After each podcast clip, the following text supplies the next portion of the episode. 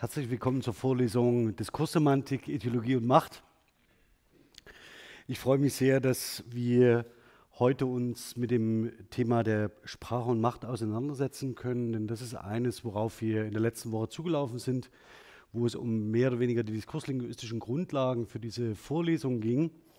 Und ich kann mir eines nicht verkneifen, äh, nämlich den Hinweis auf eine der popkulturell wahrscheinlich relevantesten ähm, Ereignisse, muss man fast sagen, die die 70er und 80er geprägt haben, nämlich Star Wars, die ursprüngliche Trilogie, die dann noch erweitert worden ist durch drei weitere Filme. Und den Hinweis darauf, dass morgen der internationale Star Wars Tag ist, ähm, der mit dem Slogan May the Fourth be with you ähm, natürlich entsprechend spielt und dann den 4. Mai anspricht. Ich werde mich aber heute bei dem Thema Diskurs und Macht oder Macht und Ideologie vor allen Dingen darum kümmern, wie die Diskurslinguistik die Frage der, des Machterwerbs, des Machterhalts und vor allen Dingen die Interessen bei der Machtdurchsetzung ähm, bespricht und möchte eigentlich mit der zentralen Frage einsteigen, die auch in dieser Adaptation zwischen, ohne jetzt zu spoilern, obwohl ich glaube gar nicht mehr, dass das geht, also, Darth Vader, äh, Yoda und Luke Skywalker, die Sie von links nach rechts sehen. Natürlich, äh, jeder wird diese Frage ähm, oder diese Aussage, May the Fourth be with you, anders äh, interpretieren und jeder von Ihnen, jeder von diesen Protagonisten oder Akteuren steht für eine unterschiedliche Ausformung und ein Verhältnis zur im diffusen bleibenden Macht. Die Frage, wer spricht, stellt Foucault, an den ich direkt anschließen kann aus der letzten äh, Sitzung, ähm, tatsächlich als zentrale. Das heißt, seine zentrale Perspektive ist die Akteursperspektive. Und ich würde mir mit, heute, mit Ihnen gerne heute näher anschauen, wie er das Macht- oder Machtprinzipien und die Macht versteht. Und dann in der Adaptation weiterschauen, zu Busse, wie man diese Auffassungen von Macht diskursanalytisch ähm, operationalisieren kann. Deswegen, heute wird es etwas textlastiger. Das lässt, äh, lässt sich nicht vermeiden. Ähm, aber das ist nach der Bilderschau der letzten Wochen wahrscheinlich äh, für Sie akzeptabel.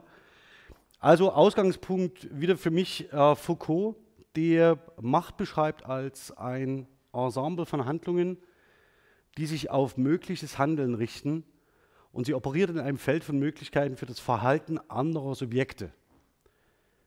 Sie bietet Anreize, verleitet, verführt, erleichtert oder erschwert. Sie erweitert Handlungsmöglichkeiten oder schränkt sie ein. Sie erhöht oder senkt Wahrscheinlichkeit von Handlungen und im Grenzfall erzwingt oder verhindert sie Handlungen, aber stets richtet sie sich auf handelnde Subjekte, sofern sie handeln oder handeln können. Macht ist, kurz gesagt, Handeln auf Handeln gerichtetes Handeln. Soweit die Perspektive von Foucault auf die Frage, was Macht für ihn darstelle. Und Jetzt springe ich zu einem Band, den ich hier noch nicht in der Vorlesung erwähnt habe, vielleicht nur ganz kurz erwähnt habe, aber Ihnen schon empfohlen habe, äh, nämlich den Band Sprache und Politik, äh, Sprache und Politik und Gesellschaft im Rahmen eines Hand, größeren Handbuchprojektes mit gefühlt 732 Bänden. Ich denke, wir sind ungefähr bei 20 im Moment, 20 oder 21. Ähm, und einer dieser Bände bemüht sich um die Beschreibung der sogenannten oder dem Zusammenhang von Politolinguistik, klassischer Politolinguistik und Diskurslinguistik, ist herausgegeben von Kersten Sven Roth, Martin Wengler, der hier schon ganz kurz angesprochen war, und Alexander Ziem. Ähm, und in diesem Sammelband sind verschiedene äh, Aufsätze äh, zusammengeführt, unter anderem einer von Heidrun Kemper, die sich mit der Sprache im politischen Raum ähm, sehr, sehr gut äh, auskennt, da ausgewiesene Expertin ist. Und sie geht hier in Rekurrenz auf Busse, Dietrichs Busse, auch der war hier schon kurz Thema, ähm, zurück und meint, Busse verweist zu Recht darauf, und das gilt, äh, ist im vorliegenden Kontext zu betonen, dass die Kategorie Macht grundsätzlich keine ideologisch wertende ist, sondern prinzipiell deskriptiv und von Foucault, der sie in die Diskursanalyse einführte, auch so gemeint war. Das heißt, wenn nach Foucault Handeln, Macht Handeln auf äh, Handlung ist, die auf Handeln gerichtet ist, beschreibt er ein strukturelles Phänomen. Am einfachsten können Sie das sich vergegenwärtigen, wenn Sie über bestimmte Sprechverbote nachdenken. Das hatten wir hier auch schon ganz kurz als Beispiele in dem Sinne von, das sagt man nicht. Oder über Thema XY redet man nicht. Oder über dieses Thema kannst, redest du am besten, wenn wir zu Hause sind, also hinter geschlossener Tür. Und diese Sprechverbote sind mit die ersten Handlungen, die sie selbst erfahren, die auf ihr eigenes Handeln gerichtet sind. Also das heißt, es sind sprachliche Handlungen, die ihnen das Sprechen untersagen. Sie können gern alles durchdeklinieren, was Sie als Kinder noch erfahren haben, in denen Ihnen irgendwer gesagt hat, das macht man nicht, das tut man nicht. Alle diese Handlungen sind auf Ihr Handeln gerichtetes Handeln. Wenn Sie so wollen, ist Erziehung durchgängig ein Ausdruck von Machtverhältnissen. Das Ganze nicht bewertend, das ist wichtig, nicht ideologisch bewertend, sondern nur strukturell zur Beschreibung der Machtabhängigkeitsverhältnisse und der geltenden Hierarchien, in die sie sich als Mensch, der in die Welt geworfen ist, gefälligst einzufinden haben. Neben allen Möglichkeiten auch dagegen zu verstoßen. Foucault schreibt, beschreibt im Wesentlichen zwei unterschiedliche Mächte oder man müsste mehr sagen Kategorien, die Macht ausüben. Das ist zum einen die sogenannte Souveränitätsmacht und zum anderen die Disziplinarmacht. Souveränitätsmächte sind diejenigen, die sie mit Institutionen in Verbindung bringen, also zum Beispiel Polizei, Armee, ähm, den Plantagenaufseher oder den äh, Pfarrer in der äh, evangelisch-lutherischen Kirche. Die Disziplinarmacht, das sind ähm, Mächte, die sie in ihrem sozialen Umfeld stärker beherrschen, als zum Beispiel ihre Eltern oder ihr Partner oder ihre Partnerin.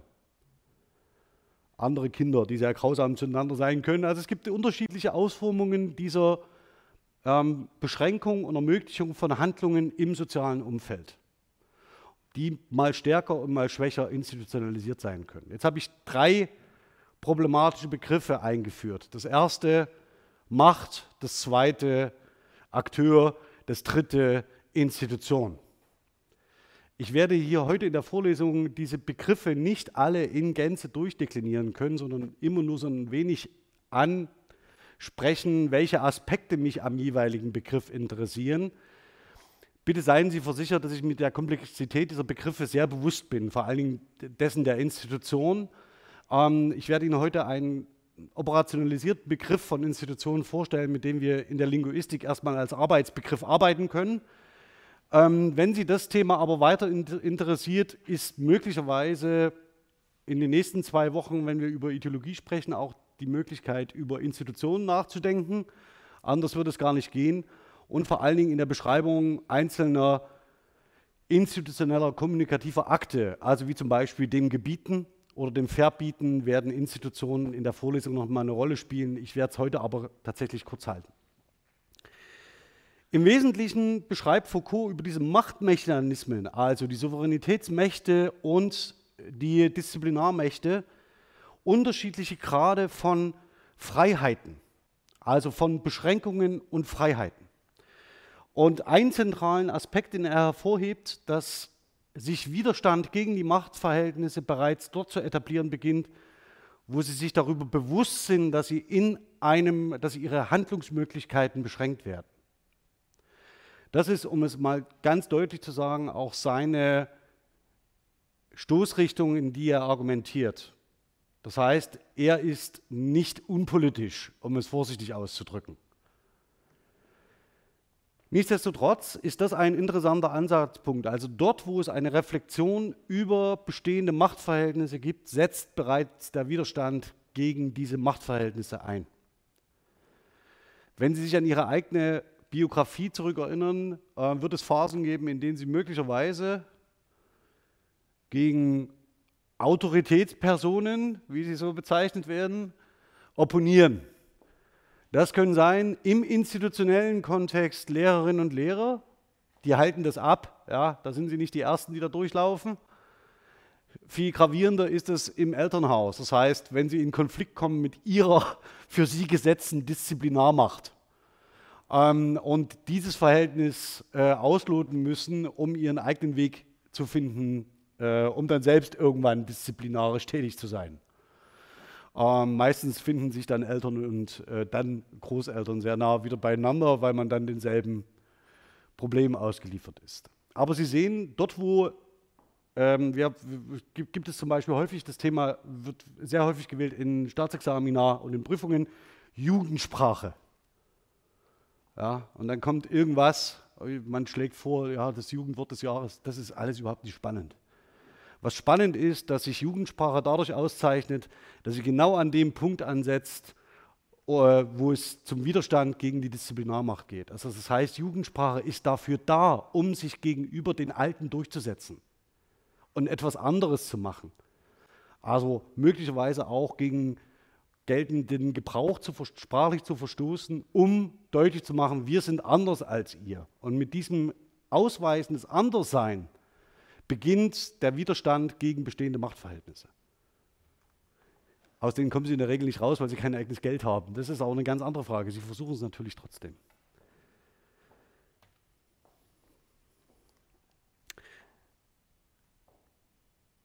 Relativ ähm, dominant in, dem, in der Diskussion um den Machtbegriff ist, sind die Arbeiten von Niklas Luhmann. Ohne jetzt Luhmann einführen zu wollen, vorstellen zu wollen, kritisch reflektieren und in der Rezeption bewerten zu wollen, ist es so, dass äh, der Machtbegriff äh, für ihn insofern spezifisch ist, als er ihn der Domäne des Politischen zuschreibt. Als kommunikatives Merkmal eines Teilsystems neben Wirtschaft, Recht, Wissenschaft und Religion. Hier zusammengefasst bei Werner Holly in der Einführung in den eben schon genannten Sammelband. Es ist für ihn ein symbolisch generalisiertes Kommunikationsmedium. Und zwar ist es hier das Medium Macht, das mit seinem Code der Unterscheidung von Machthabern und Machtuntergebenen bestimmte Erwartungen und entsprechende Handlungen wahrscheinlich macht. Mit anderen Worten, es gibt ein einen kommunikativen Raum, nämlich den der Politik, in den Macht das entscheidende Kommunikationsmedium ist. Weil es um Machterhalt, Machtgewinn, Machtverlust und das Verhältnis zwischen Machthabern und Machtuntergebenen geht. Ich zeige Ihnen mal ein. ähm, ich hätte fast gesagt, dieser junge Mann, aber das stimmt ja nicht. Also Christian Lindner ist in den letzten Wochen sehr häufig aufgefallen durch Äußerungen bezüglich der Frage, wie sich Jugendliche und junge, aus seinen Augen junge Menschen zu verhalten haben. Das eine sehen Sie in einer, ich muss mich zurückhalten, wir sind zu politischer Rückhaltung aufgefordert im Moment. Das eine sehen Sie eine, die Unterstützung der Perspektive, ähm, dass man Kindern, Jugendlichen und jungen Menschen, die in der Ausbildung sind, mehr zutrauen sollte. Das heißt, dass man auf sie hören sollte. Das ist eine Stimme des aus seiner Perspektive äh, Mächtigen, der ähm, andere ermuntern dazu, äh, dazu ermuntern möchte, ähm, auf die, die keine Macht haben, häufiger zu hören. Die andere Perspektive, die, durch die er jetzt in negative Schlagzeilen gekommen ist in der letzten Zeit, ist eine relativ harsche Haltung gegenüber der Fridays for Future Bewegung, ähm, in der er für sich reklamiert, ähm, zu einem System, ähm, politischen System äh, der Mächtigen zu gehören, die über den Gang und die Entwicklung der Dinge reden und die, die keine Macht haben in dieser Frage, ähm, die in ihre äh, Souveränitätsmacht zu verweisen, nämlich Schulaufsicht. Also was habt ihr am Freitag auf der Straße zu suchen und müsstet ihr nicht in die Schule gehen? Das sind also zwei Perspektiven, die man einnehmen kann, an denen ganz unterschiedliche Haltungen von Macht gegenüber Ohnmacht äh, zum Ausdruck kommen. Und Sie sehen, dass es auch kein konsistentes System gibt in der Frage, sondern Macht ist keine Frage des thematischen Inhalts, sondern das ist eine Frage des Erhalts oder des Gewinns. Also wenn Sie, das zeige ich Ihnen deshalb, weil man möglicherweise sonst Luhmann als Kommunikationsmedium falsch verstehen könnte. Bei Luhmann ist es so adressiert, dass Kommunikation, also Macht im System des Politischen verhandelt wird. Und das ist die eigentliche Währung, ähm, nach der dort gezahlt wird. Deswegen ist es tatsächlich in der germanistischen Linguistik so, Sie sehen hier auch nochmal den Bezug auf die Politiker, ähm, und Werner Holly öffnet auch die Perspektive von Luhmann nochmal ein Stück weit, ähm, indem er dann im Wesentlichen postuliert, dass, und zwar im Rückgriff auf Heiko Hausendorf, also Sie sehen hier alle Größen der Politlinguistik versammelt. Ähm, Heiko Hausendorf von 2007, ein Beitrag zur Politikersprache. Ähm, es geht im Wesentlichen nicht unbedingt um äh, Akteure im Bereich des Politischen, sondern es geht schlussendlich, wenn wir über Machtfragen nachdenken, um jene, die wir als politisch identifizieren, und zwar als Träger kollektiv bindender Entscheidungen. Also welche Personen in ihrem Umfeld sind in der Lage, so zu handeln, dass sie Entscheidungen für andere treffen?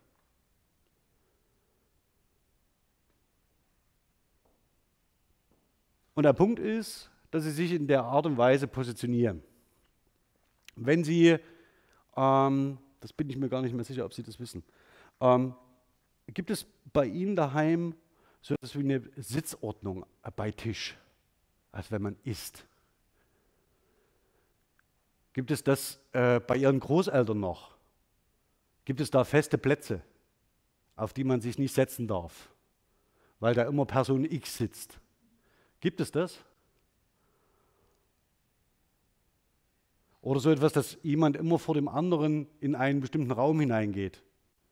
Also immer jemand anderes einem anderen den Vortritt lässt. Haben Sie bei Ihren Großeltern mal erlebt, dass bestimmte Speisepläne gemacht werden, also was man an welchem Tag isst? Ja? Haben Sie vielleicht da schon mal gehört, dass jemand für jemanden ein äh, bestimmtes, äh, äh, eine Diät für jemand anderen kocht, was er essen muss? Ist Ihnen das schon mal bei Ihren Großeltern aufge, aufgefallen? Okay.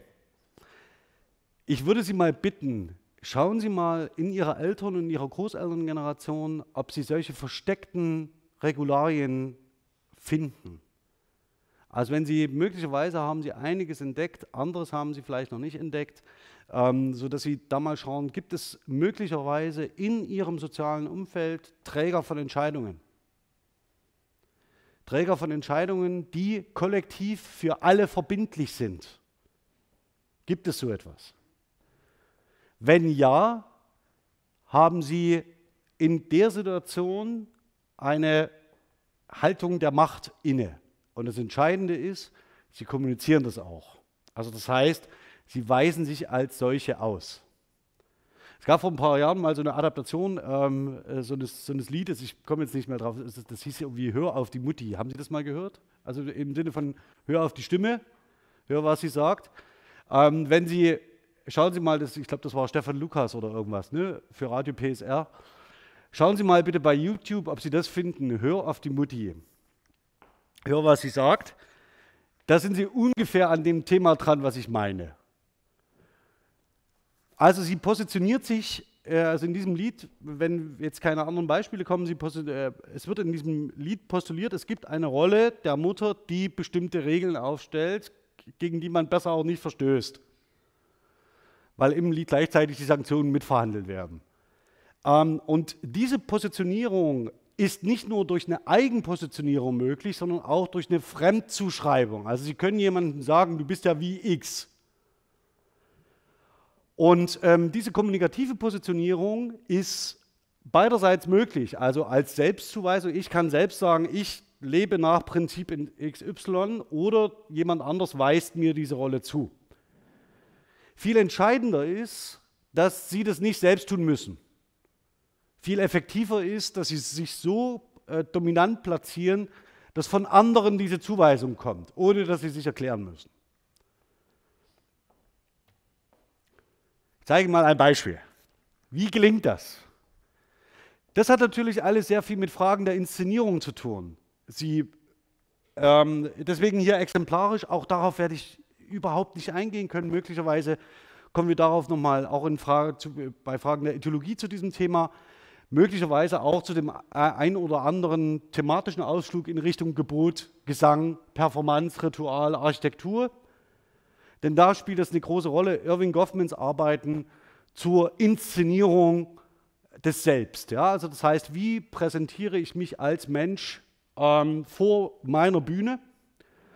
Und das Ganze können Sie natürlich auch übertragen auf Gesellschaften und auf, vor allen Dingen auf die Selbstpräsentation von Macht in bestimmten Situationen. Für diejenigen, die von Ihnen zu jung sind, um die historischen Zusammenhänge zu erkennen, das, was Sie hier sehen, ist faktisch das letzte, der Letz-, die letzte Präsentation ähm, der äh, Träger der politischen Macht äh, in der ehemaligen DDR kurz vor ihrem Zusammenbruch. Also man sieht auf diesem Bild, es ist vielleicht für Sie ein bisschen klein, äh, in der Mitte direkt äh, Erich Honecker und rechts neben ihm Michael Gorbatschow äh, von einer Ehrenparade, das war damals üblich, immer schön Militär, Frieden sichern. Ähm, und Sie sehen 40 Jahre DDR als inszeniert als Bühne vor Zuschauern.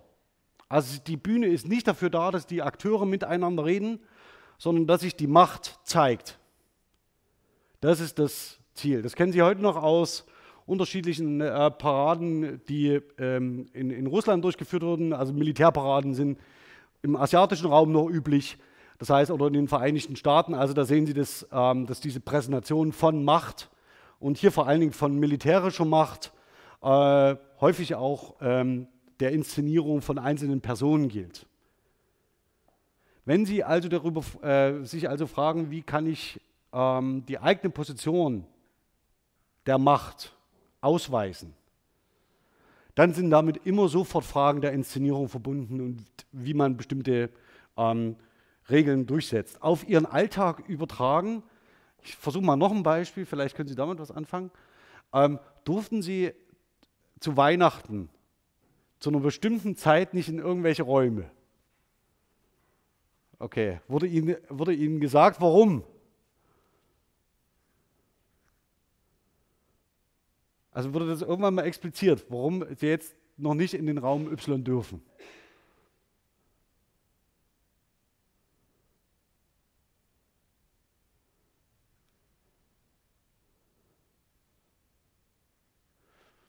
Ja, ich denke mal noch ein anderes Beispiel aus. Also, was hier der wichtige zentrale Punkt ist, ähm, es geht um die Inszenierung einer Position, die Macht ausdrückt, ohne sie verbal zu explizieren. Ja, das hilft Ihnen für die Selbstdarstellung und alle, sagen wir mal so, alle ideologisch gefestigten Systeme, vor allem politischen Systeme, ähm, die wir uns äh, in Folge betrachten werden, verstehen sich so zu inszenieren, dass sie auf der großen Bühne Macht ausstellen, ähm, ohne sie verbal zu explizieren. Ein anderes Thema, das im Moment gerade, ähm, sagen wir mal so, für das eine oder andere erhitzte Gemüt sorgen dürfte, ähm, auch hier ohne, ohne äh, Spoiler in die achte Staffel. Es gibt eine Szene zwischen, äh, das Entscheidende ist hier auch die Akteursposition. Es geht hier nicht um Institutionen, ich rede hier im Moment nur über Akteure. Also Erich Honecker ist als Akteur in dieser Präsentation der Macht faktisch unsichtbar. Ja, also ist faktisch nicht sichtbar, ist aber auch gar nicht relevant, weil der Staatsapparat sich in Gänze präsentiert. Also die Akteursposition ist hier nicht relevant. Auch hier in dem folgenden Beispiel wird es mir um Akteurspositionen gehen. Es gibt in einer nicht näher benannten, äh, ah doch, ich sag's, also im Lied von Eis und Feuer, ähm, die ähm, adaptiert worden ist filmisch von HBO, äh, als Game of Thrones, sehen Sie hier die erste Episode der zweiten Staffel ähm, The North Remains, ähm, was übersetzt wird mit Der Norden vergisst nicht. Ähm, und Sie sehen hier äh, zwei Akteure nebeneinander, nämlich einmal äh, äh, Baelish äh, alias Kleinfinger oder Littlefinger und Cersei Lannister, die als Königin Regentin in dem Moment äh, versucht, äh, was sie eigentlich die ganze Zeit probiert, irgendwie ihre Sachen beieinander zu halten. Und diese zwei Akteure stehen für zwei Prinzipien, die in dieser Episode expliziert werden. Baelish auf der einen Seite postuliert, Wissen ist Macht. Ja, das ist das, wofür er steht. Und für diese Position, nämlich dass Wissen Macht sei, haben wir eine diskurslinguistische Tradition, die episch ist. Ich habe Ihnen nur mal eine Auswahl von wenigen Konzepten dazu präsentiert. Pierre Bourdieu spricht von dem sogenannten symbolischen Kapital. Also das heißt, dass durch Wissen in, von bestimmten Diskursakteuren sie ihre Position im Diskurs natürlich stabilisieren können. Das nächste sind, ist äh, Schwab-Trab ähm, und hier ist es so, dass sie von Repräsentationsbeziehungen der ähm, diskursiven Eliten spricht, die zu einer breiten Öffentlichkeit den, den, den Vorsprung haben, dass sie durch ihr Wissen ähm, mitbringen und vor allen Dingen nur über Repräsentationsbeziehungen mit der Öffentlichkeit verbunden sind, aber nie ihr Wissen preisgeben.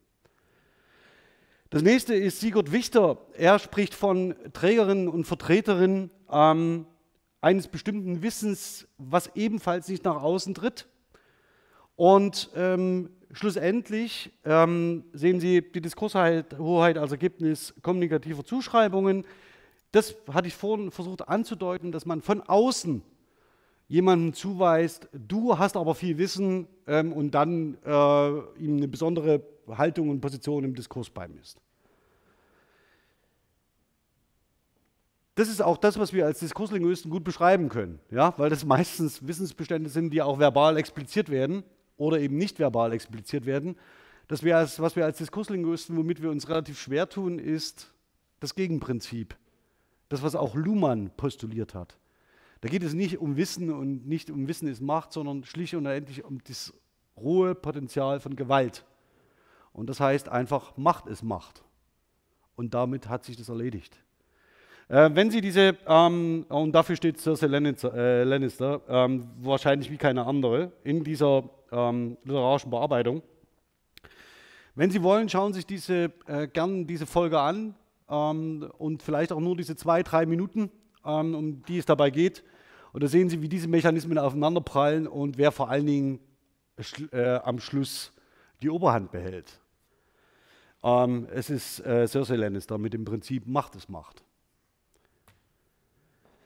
Das Bild kennen Sie bereits.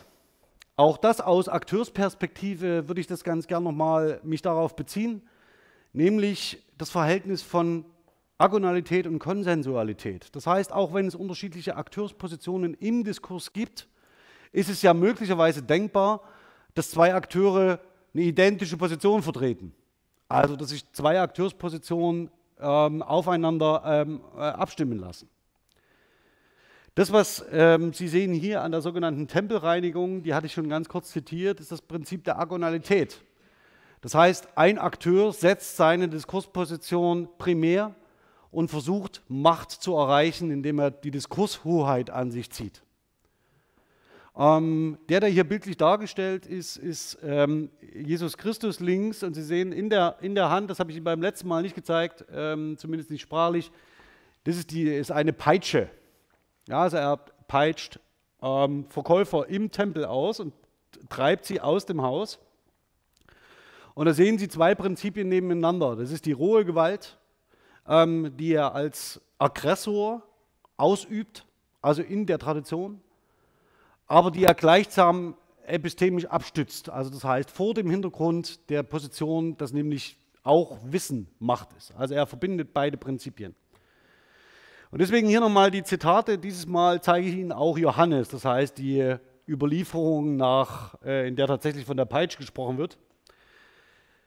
Zunächst ist es so, wenn Sie aus Akteursperspektive denken, ist es so, dass wir eine Zuweisung, eine Zuschreibung haben, die habe ich Ihnen hier fett gedruckt bei Matthäus.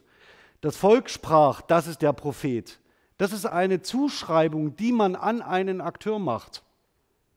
Nicht er selbst sagt, ich bin der, der da kommt, sondern das Volk sagt, das ist der. Also nicht er selbst muss sich kommunikativ platzieren und sage, ich, äh, ich, ich trage die Macht, ja, ob mit blauem oder rotem Lichtschwert, sondern jemand anderes tut es für ihn. Das ist die beste Voraussetzung überhaupt, um erfolgreich zu sein. Das nächste ist aber, dass er neben den rohen Gewaltakten, die er ausführt, ähm, einen Diskurs oder die Geltung eines Diskurses bestreitet. Also das heißt, er rebelliert gegen eine geltende kulturelle oder eine praktizierte kulturelle ähm, Art und Weise, mit Heiligtümern umzugehen. Und dann begründet er es explizit, nämlich mit dem Rückgriff auf überlieferte Traditionen, überliefertes Wissen. Also er sagt nicht, ich setze das Prinzip Macht gegen euch durch, weil ich es kann, also Prinzip Macht ist Macht, sondern ich setze es durch, weil ich Wissen trage. Und diese Rohheit der Gewalt, mit der er vorgeht, ähm, ist bei Johannes überliefert. Also das heißt, er geht in den Tempel und dreht aus den Stricken, die den Verkäufern gehören, eine Peitsche und peitscht sie damit aus. Also er benutzt noch ihre eigenen Waffen gegen sie. Und ähm, das ist äh, in der biblischen Darstellung absolut singulär. Also dieses, dieses Ereignis, wo äh, rohe Gewalt, ähm, die zu dem, äh, zur Durchsetzung eines Machtanspruchs eingesetzt wird, so deutlich expliziert wird. Aber äh, jedes Evangelium ähm, bindet es immer an eine biblische Tradition zurück, also bindet es immer an Wissen zurück, das in einem Ideologie, ideologisch gesicherten äh, Raum steht ähm, und lässt es nicht bei dem Gelten dieses rohen Gewaltprinzips äh, stehen. Das habe ich beim letzten Mal ausgeklammert, nämlich die, der Punkt, in welche, wo in einer Diskursanalyse oder Diskurslinguistik nach Foucault ähm, die Diskursakteursposition eine Rolle spielt. Und angesprochen hatte ich das sogenannte diskursanalytische Mehrebenenmodell von Warnke Spitzmüller, in dem sie so ziemlich alle linguistischen Beschreibungsebenen in einen äh, äh Modell gießen, in ein Modell gießen zur Analyse von komplexen ähm, kulturellen Äußerungszusammenhängen. Und Sie sehen hier, dass äh, man nicht nur diese diskursive ähm, Zusammensetzung von Äußerungszusammenhängen beschreiben kann, sondern dass man sich auch äh, bemüht, zugrunde liegende Wissensformationen ähm, zu beschreiben, dass man generell diskursive Praktiken einer Wissensformation beschreibt und dass man eben auch auf Diskursakteure blickt.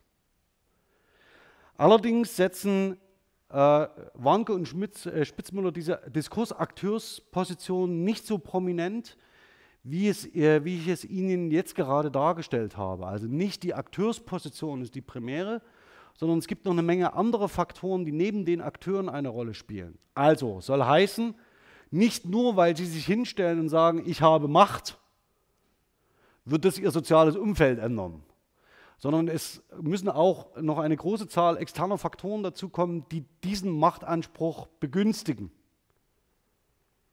Idealerweise ist es so, dass die um sie herumstehenden ihnen die Macht zuweisen und nicht sie selbst. Aber auch dafür braucht es externe äh, Faktoren. Ähm, Im Falle der biblischen Figur Jesus Christus ist es die, dass sie verheißt ähm, die Versöhnung ähm, im Glauben. Das ist ein ganz äh, nachvollziehbares Ziel und dem kann man sich auch anschließen. Zumindest erzählt es die biblische Tradition so. Dafür nehmen wir uns, glaube ich, mal ein bisschen Zeit. Was Sie hier sehen, ist dieses diskurslinguistische Mehrebenenmodell von Warnke Spitzmüller. Und ich würde Sie gerne darauf hinweisen, dass, die, dass wir eine transtextuelle Ebene haben, ganz links, und eine intratextuelle Ebene. Und zwischen diesen beiden Ebenen steht die sogenannte Akteursperspektive, die, auf die ich mich jetzt erstmal ganz kurz konzentrieren möchte, weil wir aus der, dieser Richtung kommen. Ähm, bei Warnke Spitzmüller ist es so, dass sie beschreiben, wie diese Diskurse, äh, diese Akteure ähm, Diskursregeln prägen können, aber gleichzeitig auch durch ihr Handeln Diskurse prägen. Die Akteursperspektive ist also eine relativ entscheidende. Und wenn man etwas weiterhin äh, schaut, kann man unterschiedliche Interakteurs, äh, Interaktionsrollen unterscheiden. Ähm, man kann Diskurspositionen bestimmen. Und hier sehen Sie ganz klar die Phänomene, die hier in der Vorlesung interessieren, nämlich soziale Stratifizierung, Macht, ähm, die Frage, wie man in Diskursgemeinschaften agiert, welche, ähm, ob man zu den sogenannten Ideology Brokers gehört, also das heißt diejenigen, die eine ideologische, was ist, das wäre jetzt, also muss man mal anders ansetzen, die eine Idee verfolgen, die sie zu einer Lehre ausbauen, die man dann später Ideologie nennen kann. Also gibt es jemanden, der diese trägt, um an dem Beispiel äh, Jesus Christus zu bleiben, für, dafür ist es die Ideologie des Christentums, also das man so bezeichnen kann, die verschiedene Säulen hat. Sie können es aber ganz äh, gern ausweiten auf alle anderen ähm, äh, Ideologien, die Sie kennen. Ähm, das Voice-Konzept, also das Konzept der Stimme, ist ein sehr interessantes, was hier prominent wird und auch das ist aus der Soziologie gespeist. Ähm, und unterschiedliche Vertikalitätsstatus, das heißt Beschreibung von Akteuren, die untereinander in unterschiedlichen hierarchischen Verhältnissen stehen. Darunter sehen Sie das, was Sie typischerweise aus der Linguistik kennen dürften, nämlich unterschiedliche sprachliche Beschreibungsformen, von der textorientierten Analyse über propositionsorientierte Analyse bis hin zur äh, wortorientierten Analyse mit unterschiedlichen ähm, Beispielen, die man dort beschreiben kann. Ich möchte Sie auf Folgendes hinweisen, weil das im Rahmen der Politolinguistik relevant wird. Das sind die sogenannten Stigma-Wörter. Auch das werden wir nicht das letzte Mal, glaube ich, hören in dieser Vorlesung oder sogenannte Fahnenwörter. Das heißt, die für eine bestimmte Ideologie also die ein Ideology Broker vor sich herträgt wie eine Fahne, um die eigene Idee ähm, zu äh, etablieren. Stigma-Wörter, die benutzt werden, um das Gegenüber, das heißt denjenigen, der nicht einer Ideologie anhängt, ähm, herabzusetzen oder zu beschimpfen. Ähm, daneben sehen Sie, äh, wenn Sie weitergehen, bauen darauf auf. Propositionsanalysen, vor allen Dingen metaphorische Analysen spielen hier eine Rolle. Ähm, das werden wir uns auch noch genauer anschauen. Und in dem Feld bewegen wir uns also, wenn wir Machtpositionen analysieren. Entscheidend ist für die Vorlesung hier, dass wir uns vor allen Dingen auf der wortorientierten Analyse bewegen, ein bisschen die textorientierte Analyse ausgreifen, wenn wir nämlich Zusammenhänge von Beispielen uns anschauen, das werde ich Ihnen heute auch noch zeigen. Und wir bewegen uns in dem, was wir im Moment bestimmen, im Wesentlichen auf Akteursebene. Also welche Akteure stehen für Machterhalt, wie erhalten Akteure ihre Macht im Diskurs und wie verlieren sie. Jetzt ist es ein Kniff, da macht sich die Linguistik ein bisschen einfach, äh, indem man sagt, ja, wir können darüber nachdenken, dass ja eigentlich auch Institutionen Akteure sind.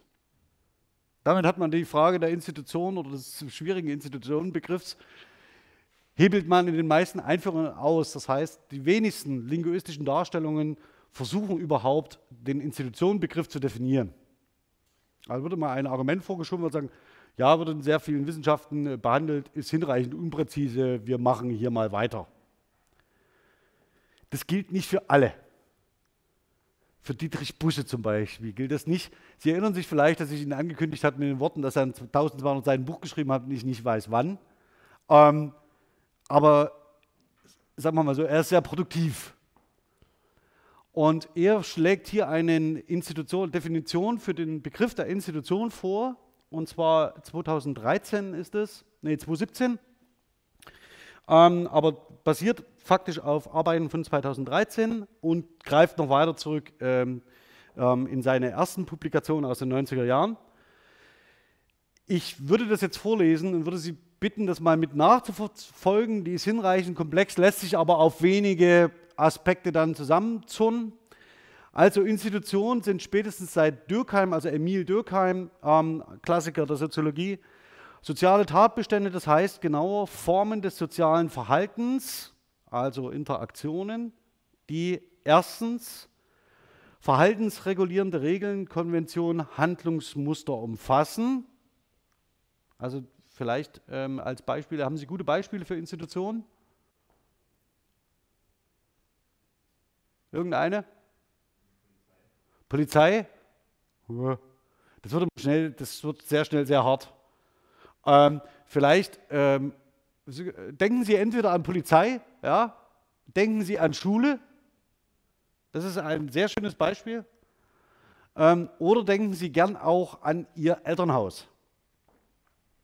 Oder, wenn Sie Kinder haben, an Ihre eigenen Kinder. Also sind Sie die Institution. Ja?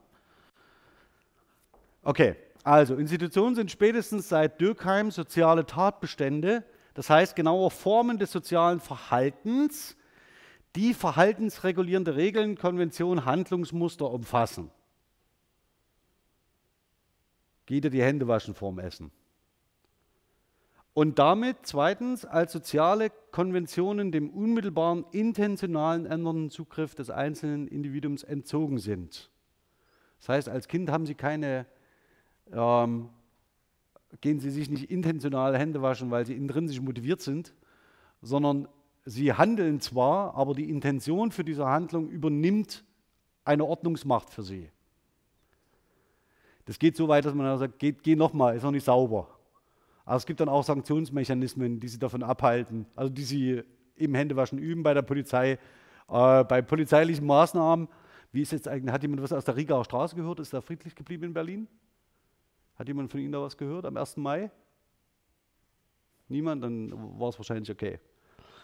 Also, das heißt, die sind Ihnen als Individuum entzogen. Darauf haben Sie keinen Einfluss ähm, weil sie meist unbewusst befolgt werden und daher dem Individualbewusstsein extern und häufig nicht zugänglich sind. Das heißt, Kinder fragen in der Regel nicht, also fangen erst in einem bestimmten Alter an zu fragen, warum sie das machen sollen. Oder warum muss ich jetzt schon wieder Zöpfe flechten? Warum äh, kann ich nicht aufbleiben? Warum muss ich halb acht ins Bett? Und so weiter. Also Sie sehen, es gibt eine Menge von solchen Verhaltenskodizes, durch die sich versuchen, die Eltern das Leben leicht zu machen. Und in den ersten Jahren widersprechen Kinder in der Regel nicht und irgendwann stellen sie aber diese Regeln mal in Frage. Weil teilweise sind diese Regeln tatsächlich schwierig. Die meisten zumindest. Okay. Als Institution bezeichnet man sie, weil diese Handlungsmuster nicht nur dem willentlichen ändernden Zugriff des Individuums entzogen sind, sondern darüber hinaus auch viertens auf das aktuelle Verhalten eines Individuums in sozialen Kontexten einen handlungsleitenden Zwang ausüben isst nicht mit den Fingern. Oder die, die, die, die Gabel gehört in die rechte Hand oder die Gabel gehört in die linke Hand. Können Sie jeden Knickekurs können Sie hier durchbuchstabieren. Funktioniert wunderbar mit jedem Merkmal.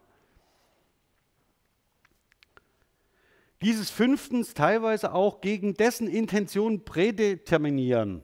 Also auch wenn Sie nicht mit den Fingern essen wollen, äh, auch wenn Sie mit den Fingern essen wollen, denken Sie schon, bevor Sie damit anfangen, eigentlich soll ich das nicht tun.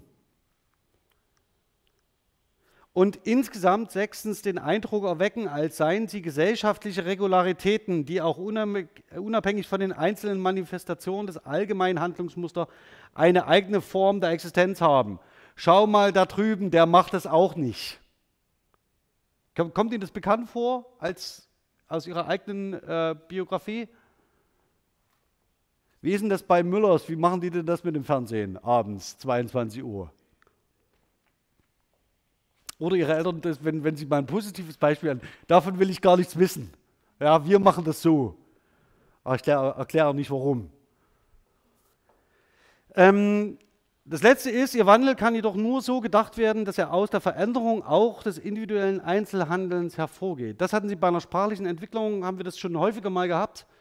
Das heißt, es gibt faktisch keine, vor allen Dingen für solche sozialen Institutionen, natürlich keine Stelle, in der Eltern dazu beraten werden, warum sie Kindern abends das Fernsehschauen nicht erlauben. Sondern die Veränderung dieses sozialen Verhaltens, natürlich auch der Normen und Sanktionen, die damit verbunden sind, geht nur darüber, dass sie selbst sich verändern, auch als Handlungsleitende, als Mächtige, die als Institution Druck auf einen anderen ausüben. So. Ist das, ist das, Gibt es dazu Fragen zunächst? Um das mal ganz kurz äh, zu illustrieren, Busse versucht hier eine operationalisierbare Definition des Institutionsbegriffs unter Rückgriff auf alles, was auf dem Markt ist. Also, und zwar von Durkheim über Goffman und sonst irgendwen. Ja? Ich habe deswegen oben die eckigen Klammern gemacht. Genau.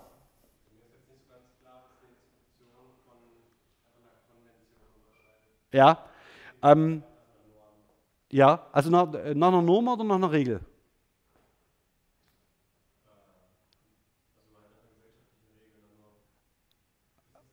Naja, also ähm, bei der Differenzierung zwischen Norm und Regel ist es so, dass eine Regel aus Gebraucher wächst.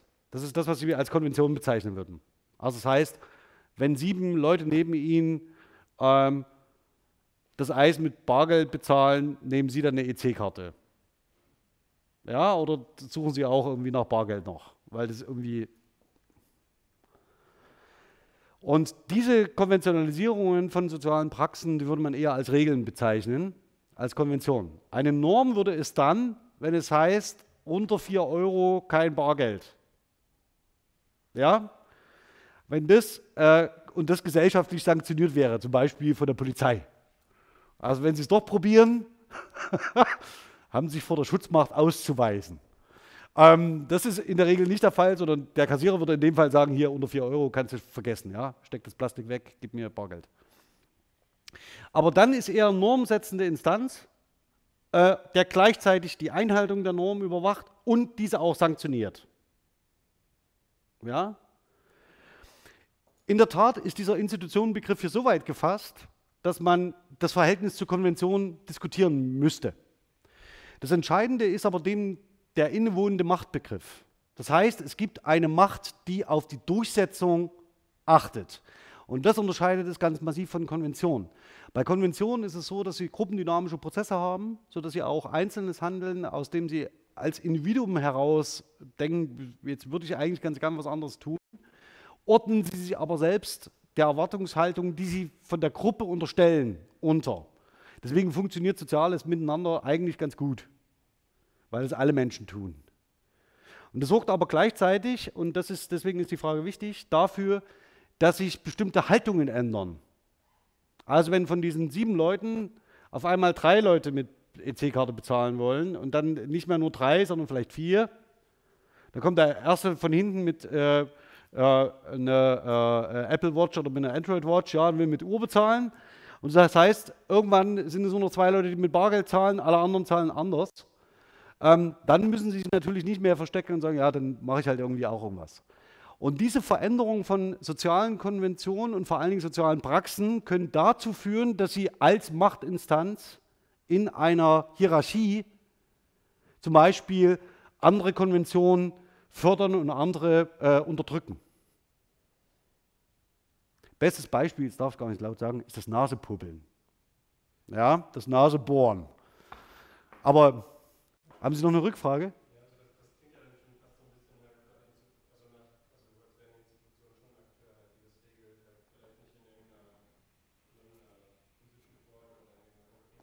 Ja. Ähm, der was? Das letzte habe ich nicht verstanden. Der Akteursbegriff, ja natürlich, aber es ist natürlich eine metaphorische Übertragung. Ja, also, die, also man denkt Institutionen als Akteure und ähm, unterschlägt aber, dass es natürlich in einer Institution, also denken Sie zum Beispiel an, ähm, an Eltern, wenigstens zwei gibt. Und die Haltung der zwei ist nicht immer identisch. Genau. Also auf, die, auf, den strukturellen Mechanismus der Machtausübung. Darauf ist er reduziert, metaphorisch. Ähm, linguistisch ist insofern schwierig, weil wenn Sie äh, diese einfache metaphorische Reduzierung annehmen, also die der Komplexitätsreduktion ähm, dient. Dann natürlich beschreiben müssen, wie werden denn innerhalb des Gefüges Machtverhältnisse ausgehandelt.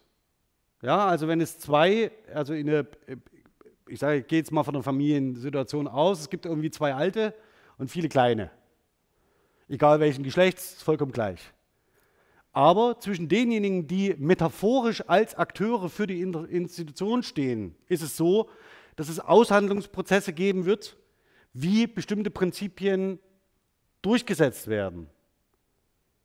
Und diese Aushandlungsprozesse von Akteuren in Institutionen als Akteuren sehen Sie nicht, wenn Sie es auf die Art und Weise metaphorisch verkürzen. Also die müssen Sie dann wieder aus, ausrollen und damit tut sich die Linguistik auch schwer. Ja? Aber vielen Dank für den Hinweis. Also das ist wirklich alles sehr verknappt, aber das wird hoffentlich im Verlauf der Vorlesung noch deutlicher. Ja, das, was Foucault, um wieder darauf zurückzukommen, ähm, äh, weiter ausbaut, sind dann darauf aufbauen die sogenannten Dispositive der Macht. Dispositive der Macht ähm, im Wesentlichen drücken sich dadurch aus, dass sie in Sprache sedimentieren, dass sie in Sprache sichtbar werden. Wenn Sie historische Gesellschaften sich anschauen, ähm, ein sehr schönes Beispiel sind Kleiderregeln. Also Kleiderregeln in städtischen Gesellschaften, um bestimmte Standeszugehörigkeiten anzuzeigen.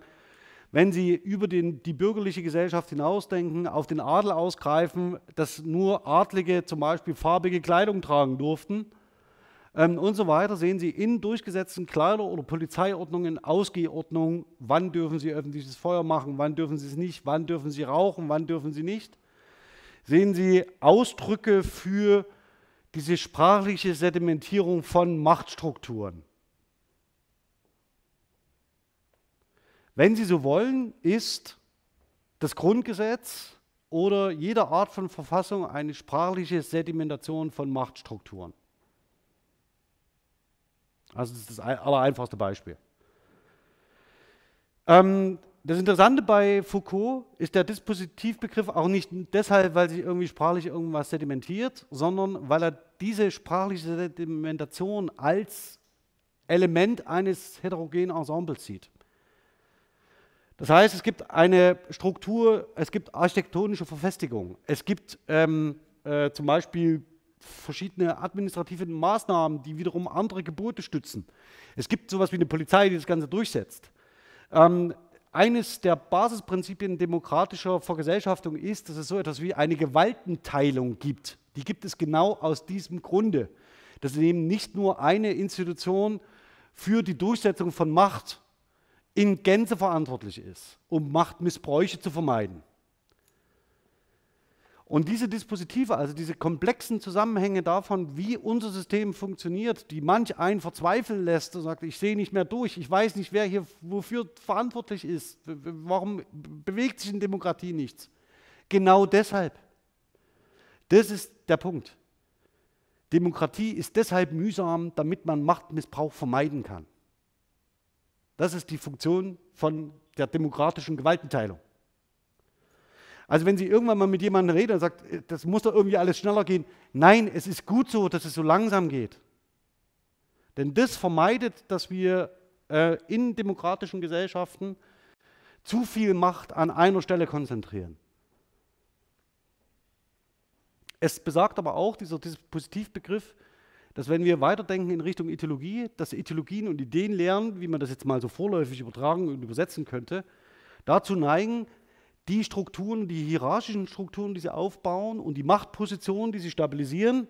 Also denken Sie an die prominente äh, Position des Akteurs Jesus Christus im Christentum als Prophet. Sie können auch Mohammed daneben halten. Ähm, wenn Sie ein anderes religiöses System brauchen, ist es so, dass dieses, diese Institution, die sich darauf aufbaut, ja, also das heißt, die diesen Akteur als in das Zentrum einer institutionellen Verfestigung stellt, Kirchen baut, Schriften überliefert, Tagesabläufe dominiert. Denken Sie an den St. Galler Klosterplan. Also bis dahin, dass man sagt, wir fertigen eine komplette Architektur nur dafür an, menschliches Leben in das Leiden Jesu Christi nachvollziehen zu lassen. Ich weiß nicht, ob, Sie, ähm, ob irgendjemand von Ihnen aktiv ist in den sozialen Netzwerken. Twitter vielleicht, keine Ahnung. Es geisterte, schauen Sie einfach mal, es geistert dieser, äh, vom Wochenende oder vom 1. Mai ein Video ähm, über eine Tanzveranstaltung des Dritten Wegs in, Blei, äh, in Plauen durchs Netz. Der Dritte Weg ist eine Vereinigung, die etwas weiter rechts steht als rechtskonservativ. Und sie haben sehr viel Häme eingesteckt dafür, dass äh, sie getanzt haben, also so einen klassischen Volkstanz halt aufgeführt haben. Das Ganze lief aber uniformiert ab. Denken Sie immer bitte an komplette Ensemble, ja? Also uniformiert mit Fahnen, mit Fackeln und Trommeln. Und das Ganze, wenn man sich das ganze Ensemble anschaut, ähm, ist natürlich eine Form, eine Ideologie manifest zu machen. Und sie sprechen Menschen dadurch an. Durch Regeln, Gebote und Verbote erreichen sie Menschen in der Regel recht schlecht. Menschen erreichen sie im Wesentlichen nur dadurch, dass sie ähm, sie emotional integrieren. Und das ist auch ein Element von Disposition. Also schauen Sie mal, ob Sie dieses Beispiel finden. Ich darf mich dazu politisch nicht äußern, ich mache es auch explizit nicht. Das Einzige, was ich strukturell machen kann im Rückgriff auf Foucault, schauen Sie sich an, wie man da unterschiedliche Modalitäten so zusammengießt, dass man ideologisch eine bestimmte Sicht auf Gesellschaft und Menschsein ähm, ähm, zum Ausdruck bringt. Und das ist kreuzgefährlich. So, denn es funktioniert nicht nur da, sondern auch dort. Das hatte ich Ihnen, ich zeige Ihnen das Bild deswegen extra noch einmal.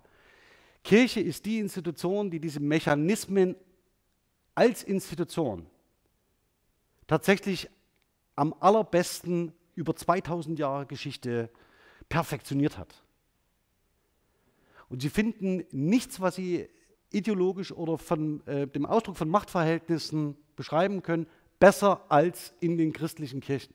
Also für Europa gesprochen, ja, also für unsere europäische westliche Sicht.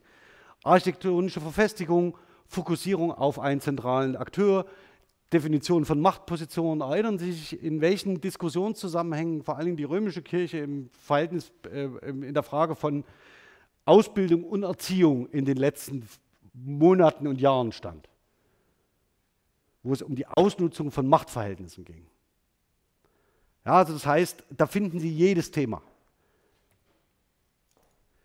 Und einer der Ausdrücke, wie Sie menschliches Leben durchregulieren können,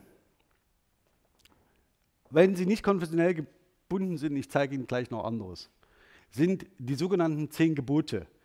Die sind textlinguistisch und texttraditionell mit Vorsicht zu genießen, da sie in einer äh, Umbruchszeit ähm, der sogenannten Futurbildung im Frühneuhochdeutsch entstanden sind. Also man könnte sie auch sehr gut als Verheißungen interpretieren und nicht nur als Gebote. Im Sinne von, du wirst soweit sein, also wenn du unserer Ideologie folgst, wirst du soweit sein, dass du nicht mehr tötest. Du wirst soweit sein, dass du deine Eltern liebst. Nicht im Sinne von, du sollst nicht. Ich zeige es Ihnen nur ganz kurz, ich gehe jetzt nicht alles durch. Der sogenannte ähm, Dekalog, also die zehn Gebote, sind mehrfach überliefert der, ähm, im Alten Testament.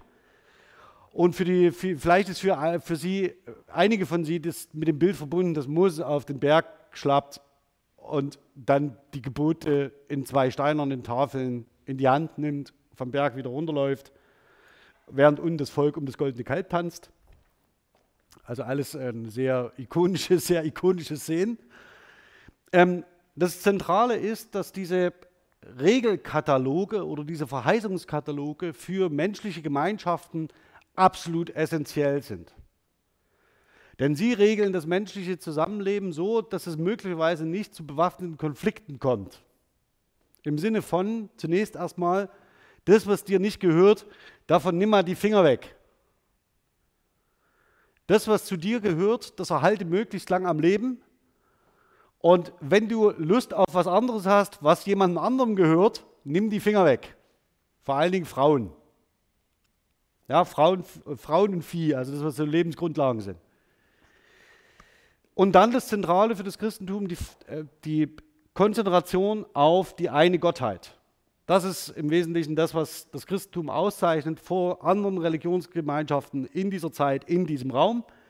Und es ist eins, das, was das, äh, hier das Judentum ähm, an das Christentum überträgt und von dort aus auch den Islam natürlich maßgeblich prägt. Also das heißt, es sind diese drei abrahamitischen Religionen, die sich auf Abraham als Stammvater zurück ähm, beschreiben lassen.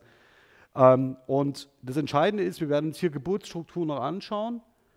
Diese Geburtsstrukturen oder Verbotsstrukturen, die verbieten nicht nur, sondern sie schaffen auch Ermöglichungsräume.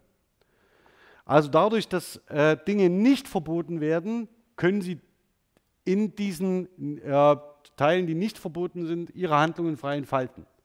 Aber sie sehen auch, dass durch Gebote wie diese, selbst wenn sie Verheißungen seien und selbst wenn man sie so interpretiert, in der Tradition wird, werden daraus häufiger Gebote, ist es so, dass diese Gebote ihr Handeln leiten. Sie dürfen also ab diesem Zeitpunkt nicht mehr töten, wenn sie es bis dahin gern gemacht haben.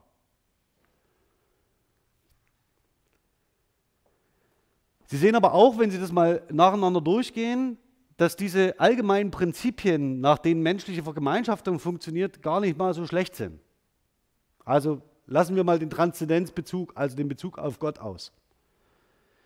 Aber das, was Sie als Werte in der Europäischen Union ähm, über den Humanismus, über die Aufklärung äh, perpetuiert haben und die sich auch natürlich in den äh, Verfassungstexten ähm, unserer modernen Staatenwelt finden, gehen mehr oder weniger auch alle auf äh, solche ähm, Re Regularien zurück. So, das muss ich Ihnen zeigen.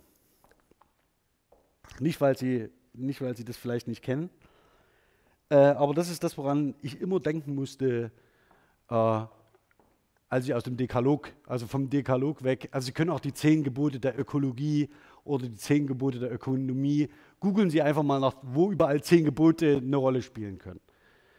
Ähm, ich zeige Ihnen mal zunächst, die, die, auch noch so heißen, die Gebote der Jungpioniere. Ähm, falls Sie das nicht wissen, also die Pionierorganisation ähm, der ehemaligen DDR ist eine Jugendorganisation, die Kinder und Jugendliche ähm, wie es in Ideologien üblich ist, ähm, auf ein bestimmtes gesellschaftliches Bild von Mensch hinerziehen wollte. Das war erklärte, erklärte Absicht und dafür hat man institutionell auch alles getan. Also Frühbetreuung in Kinderkrippen, Kindergärten, schulische Ausbildung, Nachmittag, Freizeitgestaltung und so weiter. So lange, bis sie am 1. September, das war so der der Schlag, äh, alles wurde neu am 1. September. Ja? Also am 1. September kam man in die Schule und am 1. September hat man auch seine Arbeit angetreten oder sein Studium angefangen und so weiter. Das heißt, bis sie eine mündige Person waren, die in diesem System, ähm, sagen wir mal so, ideologisch gebildet worden ist. Ähm, die sogenannten Gesetze der Themenpioniere, kann ich Ihnen auch sagen, habe ich persönlich, also ich war weder in dem einen noch in dem anderen, aber der Punkt ist, die Gesetze der Themenpioniere habe ich persönlich nie gesehen. Die spielten also in dem politischen Alltag, ähm, den ich zumindest wahrgenommen habe, keine entscheidende Rolle. Die Gebote der jungen, äh, jungen Pioniere, da gab es einen sogenannten Pionierausweis, die ähm, hat jedes Kind bekommen, die, das dieser Organisation beigetreten ist, neben dem blauen Halstuch. Also das heißt, Sie haben ein optisches Erkennungszeichen. Sie sind Teil einer Gruppe. Und wenn Sie alt sind, äh, entsprechend älter sind, tauschen Sie dieses rote, äh, blaue Halstuch gegen das rote Halstuch der Themenpioniere, um dann irgendwann mit dem, was man Jugendweihe nennt, oder kurz vorher, also irgendwie, wenn Sie 14 Jahre alt sind, in die sogenannte Freie Deutsche Jugend, also in die FDJ zu gehen. Also das war dann die Nachfolgeorganisation. Sie waren also als Kinder durchbetreut, ideologisch. Wenn Sie sich diese Geburte mal anschauen, ähm, ist neben einigen Besonderheiten, die natürlich mit diesem ideologischen System zu tun haben, also wir lieben die Deutsche Demokratische Republik, ist natürlich im Sinne von ähm, der, äh, dem Gottesbezug, also dem Transzendenzbezug im Christentum ein bisschen heikel. Sie sehen aber, dass diese Positionen durchaus identisch sind. Ja? Also das heißt, da geht es um den Bezug zur Macht, also zu dem geltenden ideologischen System. Danach sehen Sie aber, dass man ähm, in den, äh, äh, im Dekalog soll man die Eltern nicht töten. Und hier sehen Sie aber diese positive Wandlung. Also das heißt, Sie sehen genau die Kehrseite von dem, was ich Ihnen gerade gezeigt habe. Es geht also nicht um das, was Sie nicht tun sollen, sondern es geht darum, was Sie tun sollen. Sie sollen Ihre Eltern lieben. Den Frieden, die Freundschaft mit Kindern der Sowjetunion und aller Länder habe ich in Praxis immer nur ganz wenig gesehen also die, also die, die gelebte, gelebte Beziehung.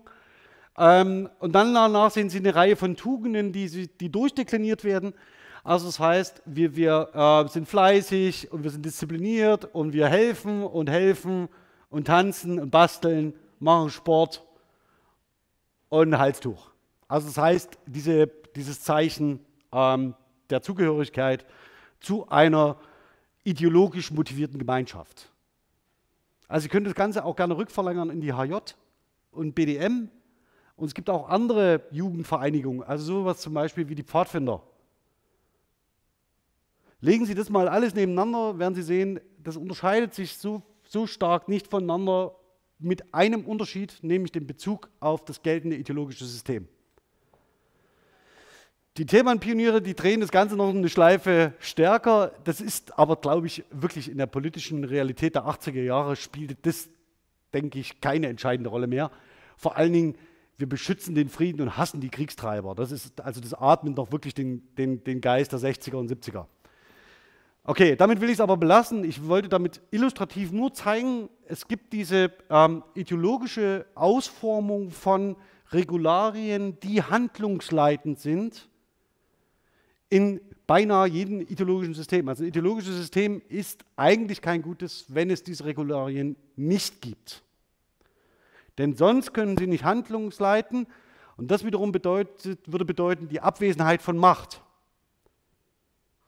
Also mit anderen Worten, dort wo Macht ist, wirkt sie auch handlungsleitend. Und um Machtverhältnisse sehen zu können, brauchen sie Handlungsleitung. Also man kann das strukturell auch anders wenden, ja, und durchaus positiv wenden. Wenn, man, wenn Sie sich also fragen, was muss ich tun, um eine, meine Machtposition gesellschaftlich zu dominieren, äh, würde ich Ihnen Folgendes empfehlen. Äh, denken Sie darüber nach, ob Sie nicht irgendwie einen Transzendenzbezug herstellen können.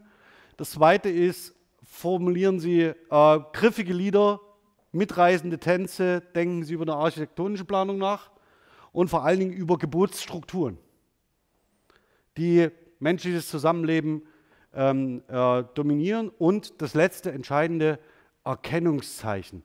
Menschen lieben Erkennungszeichen, also dass sie zu einer Gruppe gehören. Also das ist, damit sprechen sie Menschen an, ja, also die Zugehörigkeit zeigen können, wie hier mit dem blauen und mit dem roten Halstuch. Der letzte Punkt, auf den ich jetzt noch ganz kurz hinaus will, ist der Punkt, den Foucault darüber hinaus macht. Sein zentral, also wir, ich hab, wir haben uns jetzt um den Machtbegriff gedreht, um den Akteursbegriff, schlussendlich auch um die Institution als Akteur. Worauf Foucault hinaus will, ist das System zwischen Überwachen und Strafen.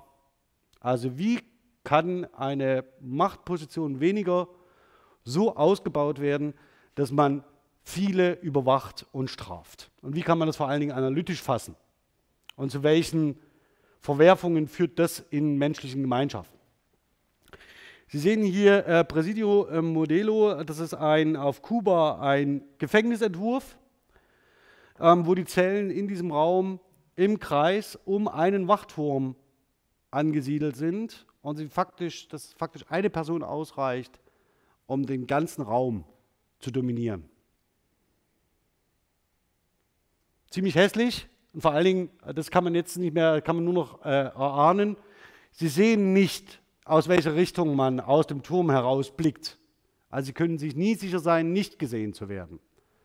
Also die Verkörperung äh, der totalen Macht auf ähm, diejenigen, die da unterworfen sind. Das, was Foucault weitermacht, ist dann, ähm, das ist äh, für uns Europäer eine ähm, wichtige Lektion, die wir in den nächsten Jahren, Jahrzehnten lernen werden, vor allen Dingen in der, in der Auseinandersetzung mit der, äh, den Lebensverhältnissen in der Subsahara-Zone, dass wir als Europäer durchaus gewusst haben, wie wir ideologisch, argumentativ, aufklärerisch, mit allen humanistischen, christlichen Werten im Hintergrund es geschafft haben, Menschen als Nichtmenschen zu deklarieren. Und diese Nichtmenschen aus Europa, aus, ähm, äh, vom afrikanischen Kontinent in die sogenannte neue Welt, die wir entdeckt haben, nicht erobert, wir haben sie nur entdeckt, ähm, verschifft haben, um sie dort auszubeuten. Und ähm, dieses Dispositiv der Disziplinierung beschreibt Foucault äh, 78 2005 genau aus dem Grund, weil man an dieser Plantagenwirtschaft zeigen kann, wie gewalttätig und wie roh Menschen Macht ausüben können und diese danach argumentativ noch rechtfertigen. Also sie müssen es im christlichen Glauben irgendwie hinbekommen zu erklären, warum der Mensch, der neben ihnen steht, auf einmal keiner mehr ist. Und warum sie den auf einmal töten dürfen.